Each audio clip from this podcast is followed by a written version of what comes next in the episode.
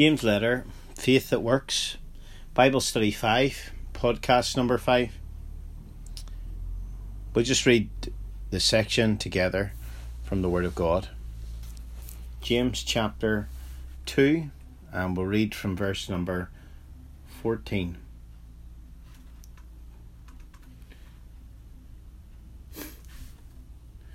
What does it profit, my brethren, if someone says he has faith but does not have works?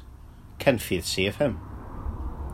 If a brother or sister is naked and destitute of daily food, and one of you says to them, Depart in peace, be warmed and filled, but you do not give them the things that are needful for the body, what does it profit? Thus also faith by itself, if it does not have works, is dead. But someone will say, You have faith, and I have works. Show me your faith without your works, and I will show you my faith by my works. You believe there's one God. You do well. Even the de- demons believe and tremble. But do you want to know, O foolish man, that faith without works is dead? Was not Abraham our father justified by works when he offered Isaac his son on the altar? Do you see that faith was working together with his works, and by his works, faith was made perfect? And the scripture was fulfilled, which says, Abraham believed God, and it was accounted to him for righteousness. And he was called the friend of God. You see then that a man is justified by works and not by faith only. Likewise, was not Rahab the harlot also justified by works when she received the messengers and sent them out another way? For as the body without the spirit is dead, so faith without works is dead also. We'll just pray. Father, help us as we look into thy holy word to be blessed by it each one. We think of this section that is so misunderstood and misrepresented, and we would pray, our Father, that as we look at it together, uh, just for a few minutes, we pray that that would give us clarity as to how it harmonizes with Paul's wonderful truths uh, of justification by faith alone. And our Father, we would pray that it might help us to uh, go forward in our lives and, and exemplify and, and show forth something of the greatness of what we have received in salvation. We commend ourselves to Thee and pray Thy blessing upon us just now in the Lord's name. Amen. Hello, it's Andrew here again, and this is podcast, as I say, number five. So we're looking at the latter half of James, chapter five. Um, apologies for any noises and in, in the outside world, as you might you might hear from t- time to time.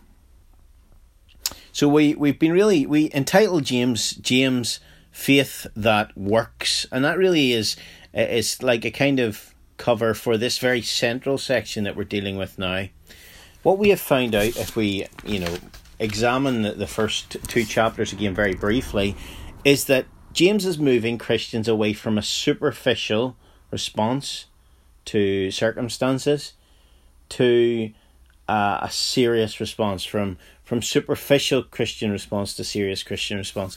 Um, i put that in an appendix. Um, in chapter one he deals with trials the problems of life when they come our way. How do we react to them do we not see the purpose in trials? Are we short sighted? Do we lack the wisdom to understand what the trial's about? Do we pray in a doubting way? Those kind of things. That would be the superficial Christian response. He's trying to move them from that to um, to see God and the purpose of, of their trials, uh, to see to see to pray in a in a in a believing way, um, to trust the Lord more, to bring that wisdom into our lives that comes from above, and so on. So, so you can immediately see he's contrasting superficial Christian response with serious Christian response. Then we move into the next section. It's not so much trials uh, as the first half of chapter one, but then the Word of God. How do we respond to the Word? Again, there's a superficial way that you can look into the, the perfect law and then you can walk away unchanged. Or else there's a serious that not only hears the word but realizes that we must um, act on it and live our lives differently when we read the Word of God. So again, you can see that movement from superficial to serious. We dealt with partiality um, last Bible study um, before this one, and again we saw that he was moving away from a kind of superficial uh, and judgmental response to people, uh, moving them away from that uh, that idea of respect of persons and partiality and favoritism um, to uh, a more scriptural and honoring position of showing mercy. That's how he finishes verse 11 or verse 13 of chapter 2. So, having done all that, now he is going to look at the underlying point. And the underlying point is that we can have a professed faith, i.e., just a faith that we speak about, or we can have a practical faith. We can either have a, a faith that is alone that he's going to speak about, a kind of intellectual assessment of things that need not even be saving faith. We might not never have accepted Christ. We might just have uh, accepted maybe a creed about him or truths about him uh, that just has affected our intellect. Maybe has touched our emotions. We'll see that as we go down. But what he's trying to move us away uh, from is that rather than what we might term a saving faith or a living faith. So he's going to contrast dead faith and living faith in this section. Uh, and it's really important we see that that is the main contrast. The main contrast is not so much between faith and works, although that is a contrast because he's going to speak about a, a dead faith and how it contrasts with uh, works of faith. But rather, there's a contrast in this passage between a dead faith and a living faith. That's the main contrast. And works are in with the living faith as we have it here. So I don't know, that's just very general. It might help us as we look at this passage together. We're going to see, as I've written in very large letters on the front of the handout, which is obviously found uh, in Dropbox as well, works are an evidence of salvation, not an entry to salvation. Now that's really important. Um, lots of people put the cart before the horse here. Um, Catholics and, and, and non evangelical Christians. Though when I say that, I mean those who profess to hold on to some form of Christianity, but but don't believe in the gospel as we know it. What what they would do is they would say, well, we think that you have to kind of hold your end up with some works and and maybe your works along with Christ's sacrifice topping it up is enough to see you into heaven. Now that's directly against what Paul speaks about in in Romans chapter 3 if you turn to Romans 3 and you read with me for a moment in Romans 3 and and verse number um 19 Romans 3 and 19 uh, now we know that whatsoever things the law says, it says to those who are under the law that every mouth may be stopped. In other words, when you take the law, uh, if you like the, the law of Moses, you try to work by it, every mouth is stopped, all the world is guilty before God. Therefore, by the deeds of law, by works of law, no flesh will be justified in his sight, for by the law is the knowledge or the full knowledge of sin. So the purpose of the law given by Moses at Sinai, uh, given to Moses at Sinai, is to bring to light the sin that's in the human heart. It's a mirror. It is not something to cleanse yourself with. Uh, in that sense, uh, although we could develop this in different ways, but but in the main, when we're speaking about the law, uh, what's being spoken about is the moral code, the moral standard of God. And when we apply it to our lives and we try to reach those standards, it only shows up our feelings and our sin. So so works of law or law keeping never justified anybody. He'll go down further here and he'll say that we're justified um, with regard to the or through the blood of Christ. Um, and then you come down to verse number 28.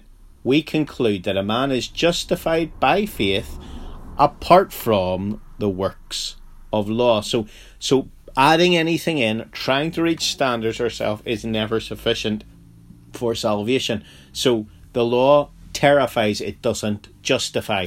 nor does it sanctify. That's the rest of Romans chapter 6 to 8. In other words, we don't take the law now as Christians and just apply the, the precepts of the law through effort to our lives to in order to become more holy. No, it doesn't work like that. We are now united with the risen Christ. We have we have died to the law as, as a kind of as as a kind of uh, uh, something that was united to us. Uh, we were in that sense married to uh, as the people of God. God has broken that link and He has united us to a living Christ that we want to serve and honour. And you say in chapter 8 that that Christ has given us the law of the Spirit, which is life in Christ Jesus, into our lives. And because of that, chapter 8 and verse 4, I think it is, the righteous requirement is of the law is fulfilled in us. How? Because we walk, after the law? No, not a bit of it. Because uh, we we don't walk after the flesh, we walk after the spirit. In other words, the Holy Spirit changes our desires, and as long as we work in conjunction, in tandem with, if you like, the Holy Spirit, our lives will become more holy. So the law, it terrifies, it doesn't justify, and it certainly doesn't sanctify. That's the message of Romans in relation to the law. Now, you'll notice when, when in saying that, in chapter 4, um, Paul is very explicit. He, he he mentions Abraham and Abraham's belief. He references Genesis 15. We'll see that in a minute. Um, but then he comes down and he says, To him who does not work, but believes on him who justifies the ungodly, his faith is accounted for righteousness. So again, he's underlining this point that the person who is saved initially, they set aside any thought of working for that salvation, of good works in that sense. So when it comes to James and it speaks about works with faith, um, that's that's the order. In other words, we trust the Lord, we exercise faith alone to be justified in the sight of God, to be legally justified. But we're going to see that now because faith can't be seen in any other way. The window into our life of faith is the lives that we lead. So our works, our faith works, not our law works, our faith works, the things that spring out of the fact that we now know God and love Him and care about His things, they all spring out of our faith and they they are an evidence that point us towards the fact that we truly have a faith that works. We have a faith that not only saves, as we'll see in a minute, and a faith that is profitable, uh, but a faith that is living and is is is is vibrant and radiant because we have been indwelled by the Spirit of God. So I'm just saying that in a very general way. So come, coming back to this, works are an evidence of salvation, not an entry to salvation. If you get it the other way around, it's the cart before the horse, rather than the horse before the cart. So coming down to this section, justified by faith only or by works also. You'll notice my rule of thumb at the, at the bottom of page number one. Um, uh, it, as Marianne pointed out, this is a quotation and somewhat, somewhat anyway, by Calvin, uh, John Calvin. We are saved by faith alone, but the faith that saves us is not alone. Something like that. The faith that saves us is not alone. That's really important to understand. Now, you'll notice as as we look down chapter number um, two from verse number 14 together, James 2 um, 14, right down to the end of the passage, that he is contrasting this professed faith with a practical faith. Or, if you want to put it another way, he's contrasting a dead faith with a living faith. You'll notice verse 14 to verse number 17, we're going to term that a dead faith then we'll we'll look into that in more detail. He say uh, faith by itself, if it does not have works, is dead. Verse seventeen. Then, if we move down further, verse eighteen to twenty, he he'll speak about a demonic faith, a demonic faith. Um, he'll say that even the demons believe and tremble. So they believe something about God as well. So just because they believe, it doesn't mean they're saved. You'll see what he's saying uh, as we go down. So there's a demonic faith uh, emphasized, and really that comes still under the main section of, of a dead faith, verse 14 to verse 20, if you're going to be really pedantic about it. But then from verse 21 to 26, he deals with not so much a dead faith and a demonic faith, he deals with a dynamic faith. Verse 21 to 26. You'll see what he says. He gives the example of Abraham, verse number 21 to 24, and then the example of Rahab. Um, it is interesting that he takes these two examples, as we'll see, um, especially as he starts the chapter with the whole issue of partiality and making a distinction between people. So he finishes the chapter with two very different examples, both interestingly in his own family tree. You remember this is James, the half brother of the Lord. And so in his family tree would be uh, Rahab, the harlot, and going far enough back, Abraham. They both came in the lineage of the Christ. So we'll look at the, those examples when we get there. Uh, Marianne pointed that out helpfully again. So she's got two two marks to her name today uh, in my uh, podcast. Okay, let's let's get back to um, verse number fourteen, and we'll go down it in a little bit more detail together. Right, what does it profit, my brothers, if someone says he has faith but does not have works? Can faith save him? So the first thing we have is a question about faith. Is it, in fact, two questions. Is it any profit? Does it do you any good in that sense? Is it any profit? And can it save? Now we know faith saves. Believe in the Lord Jesus Christ and you will be saved and your house. We know that um, clearly uh, Ephesians 2 brings it out, doesn't it?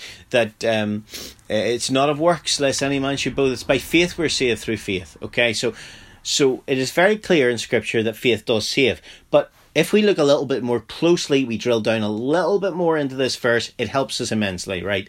Underline two words. One of them's clear in the text and one is not. What does it profit, my brothers, if someone says he has faith? but does not have works.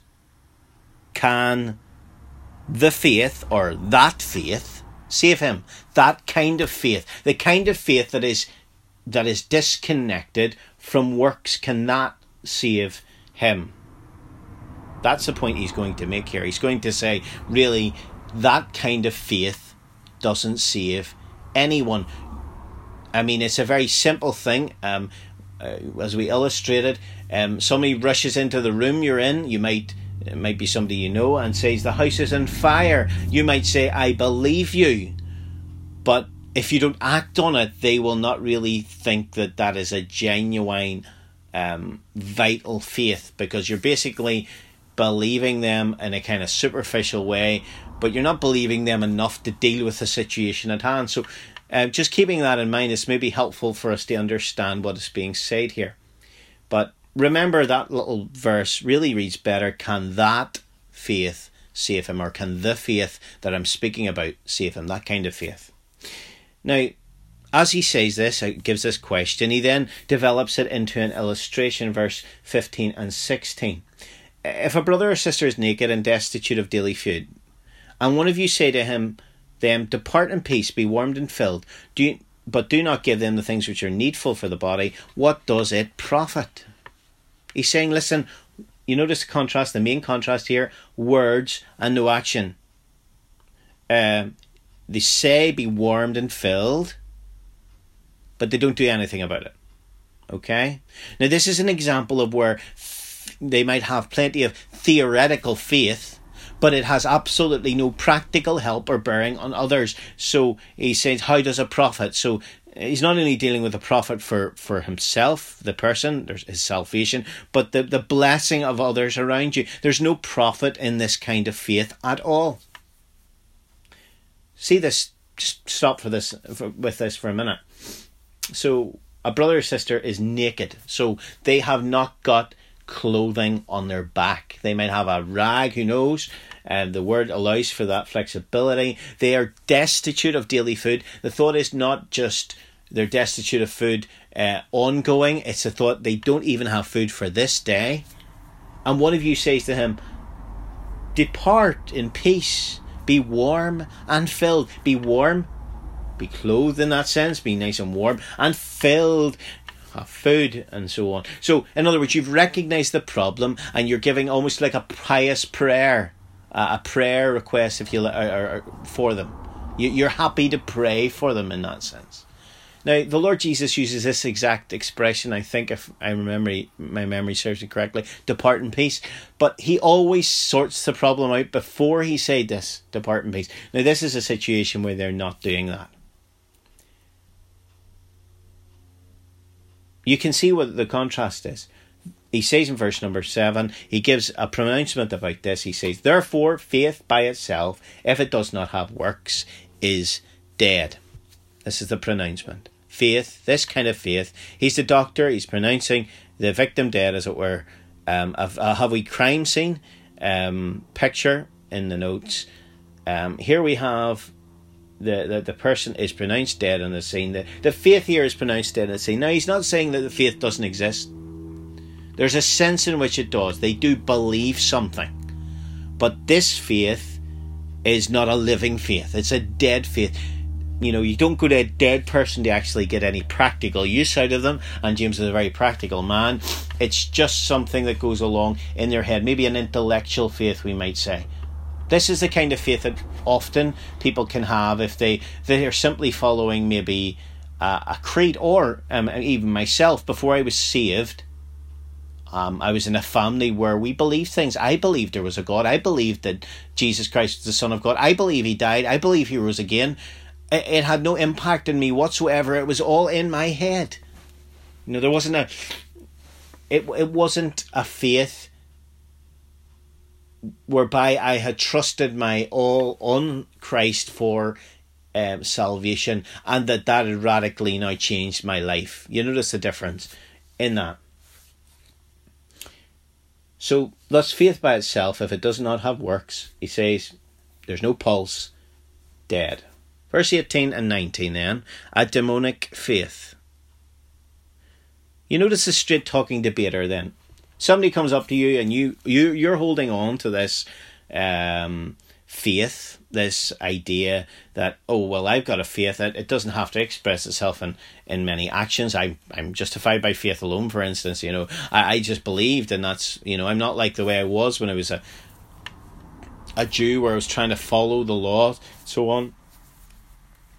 But someone will say, You have faith and I have works. The man comes along and says, I have works. You have faith, I have works. And then he says something more. Uh, continue the quotation marks, it helps. The quotation marks aren't in the Greek, and so therefore we, we, we can kind of select where we think this quotation ends. Show me your faith without your works, he says. In other words, he's pointing to you. And he's saying, you there you are, you're saying you have faith.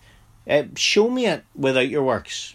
In other words, that's an impossible thing to do. You cannot show faith without works. And I will show you my faith by my works. In other words, the window into my my faith is works. It shows people that I genuinely believe something. David says on one occasion in the Psalms, it's quoted in Romans, I think it is in chapter 4, another great faith chapter uh, that really should be read in parallel to this.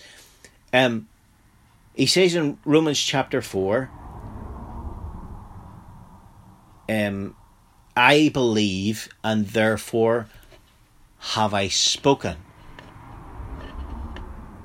I believe, therefore have I spoken. In other words, the evidence of his belief was in the fact that he witnessed to others about what he believed, and that's quotation from the psalmist.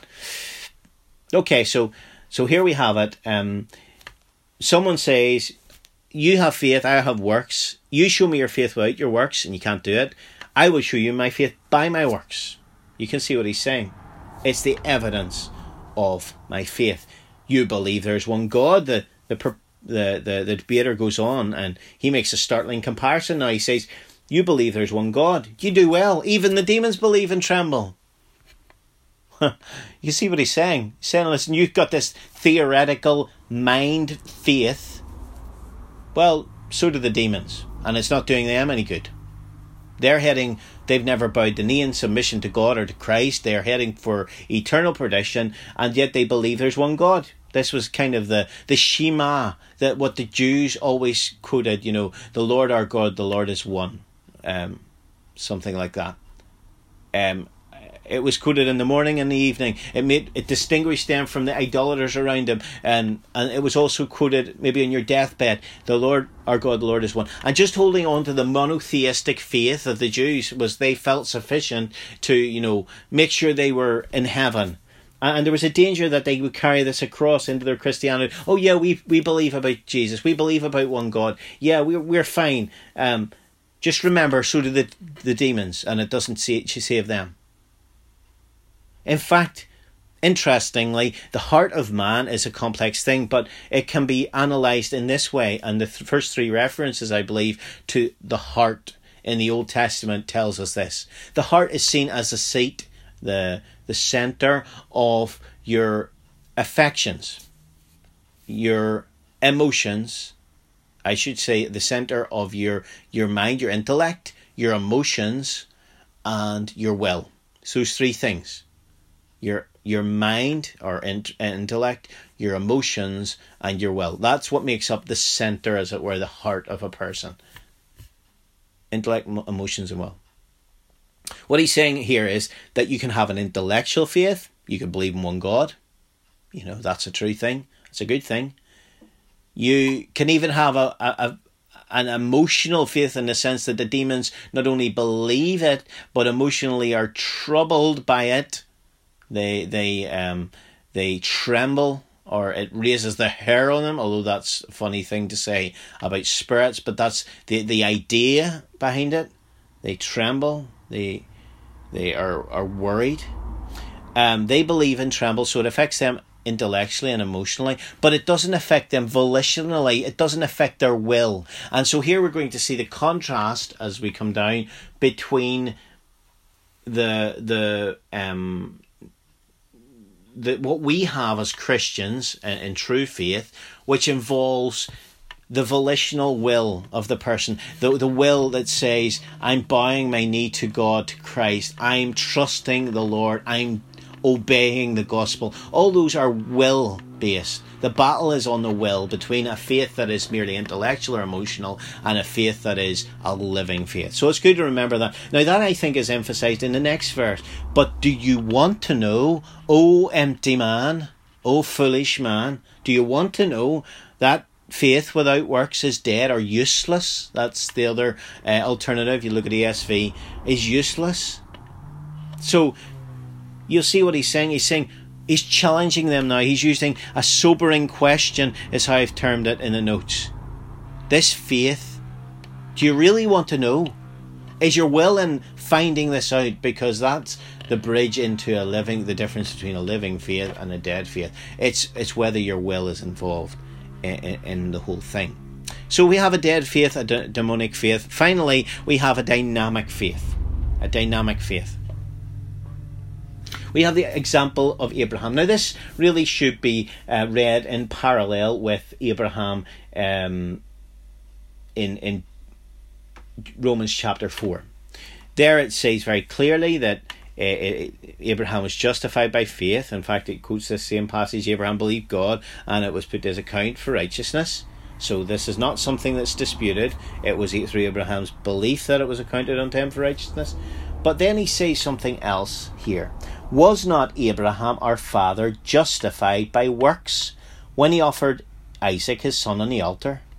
Do you see the faith was working together with his works, and by works faith was made perfect?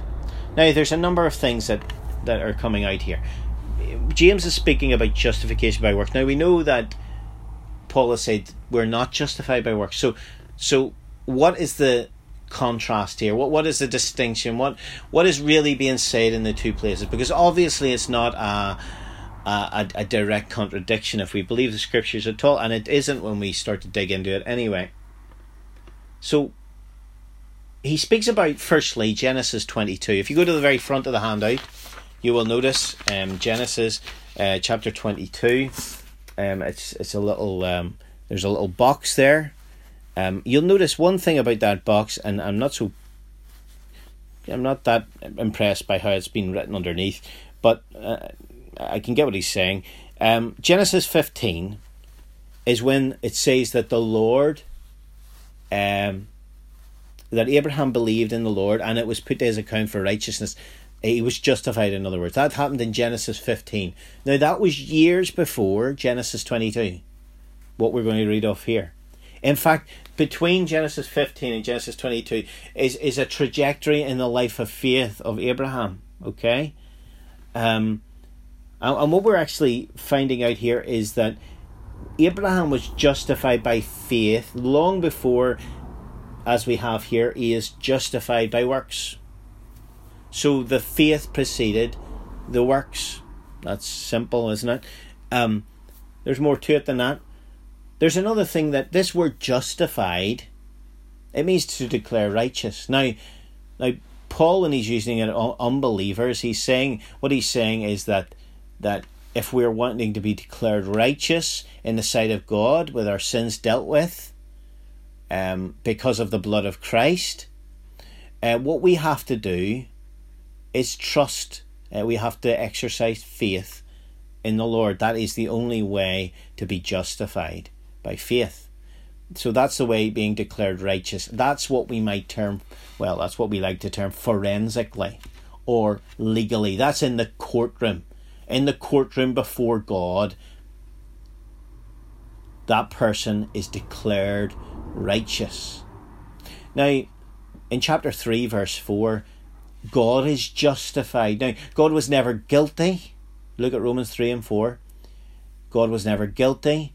But what David is saying is that when he honors God and, and legitimizes what God has done and he believes what God says, whatever, he in that sense is is declaring God righteous in what he does. He is showing God to be righteous or vindicating God in his righteousness.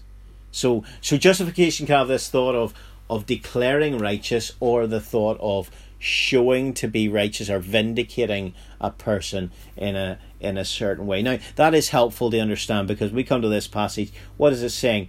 Was not Abraham our father justified by works, vindicated, shown to be righteous by works when he offered up Isaac his son on the altar?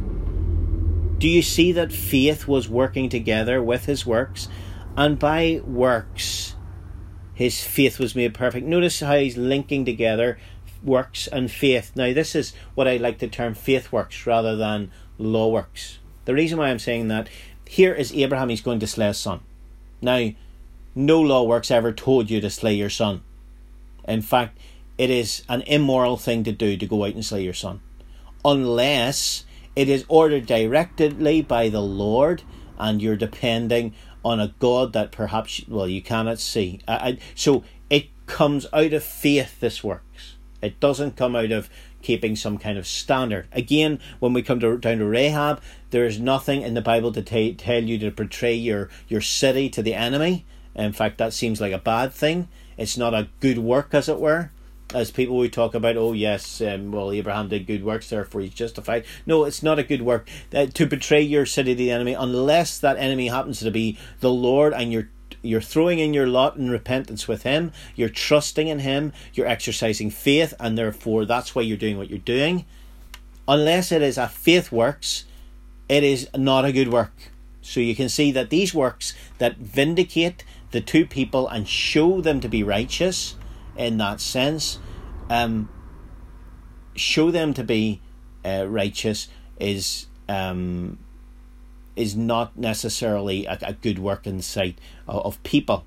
So, so this is maybe helpful to just keep in mind as we're going down this passage.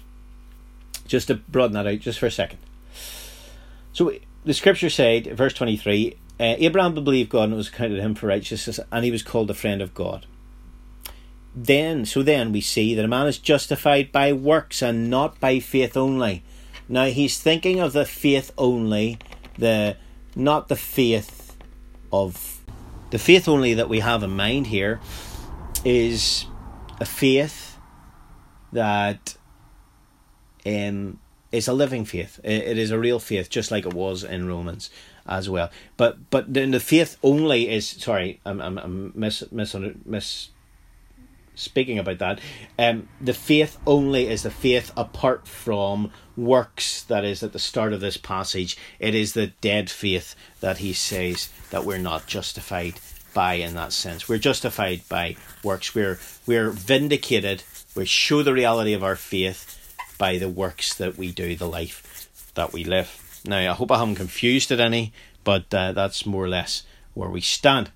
Um, likewise, was not Rahab the harlot also justified by works when she received the messengers and sent them out another way. So, in her welcoming of the messengers, she is evidencing the faith that she has in the God of Israel. Now, we see that from the passage. She says, You know, we heard about you, we knew you were coming, and she had obviously decided to throw in her lot with the Lord and to trust the Lord, and so the Lord overrules. And this is an evidence of her faith. She sent them out the window, by the way, that's the other way in the case. Now, so as the body is, without the spirit is dead, so faith without works is dead also. So what he's saying is that there's an interrelation between the life that we live, the works that we do, if you like, and the faith that we have. It's a faith that works. It's a belief that behaves, as someone else has termed it. It is the fact that we are saved by faith alone. But the faith that saves us is not alone. Now, that's really important that we understand um, for our everyday life, uh, and, and so that we don't just profess something, and if there's no evidence to be seen in life, no evidence of change in the life, it doesn't matter if we've signed a card, said a prayer, had a glorious experience, whatever it is, um, ultimately, the faith that saves is not alone. It comes with a characteristic, with evidences that the person's life is different now because they have trusted the Lord. So may the Lord bless this this section to you. Thank you for listening to this rather long podcast.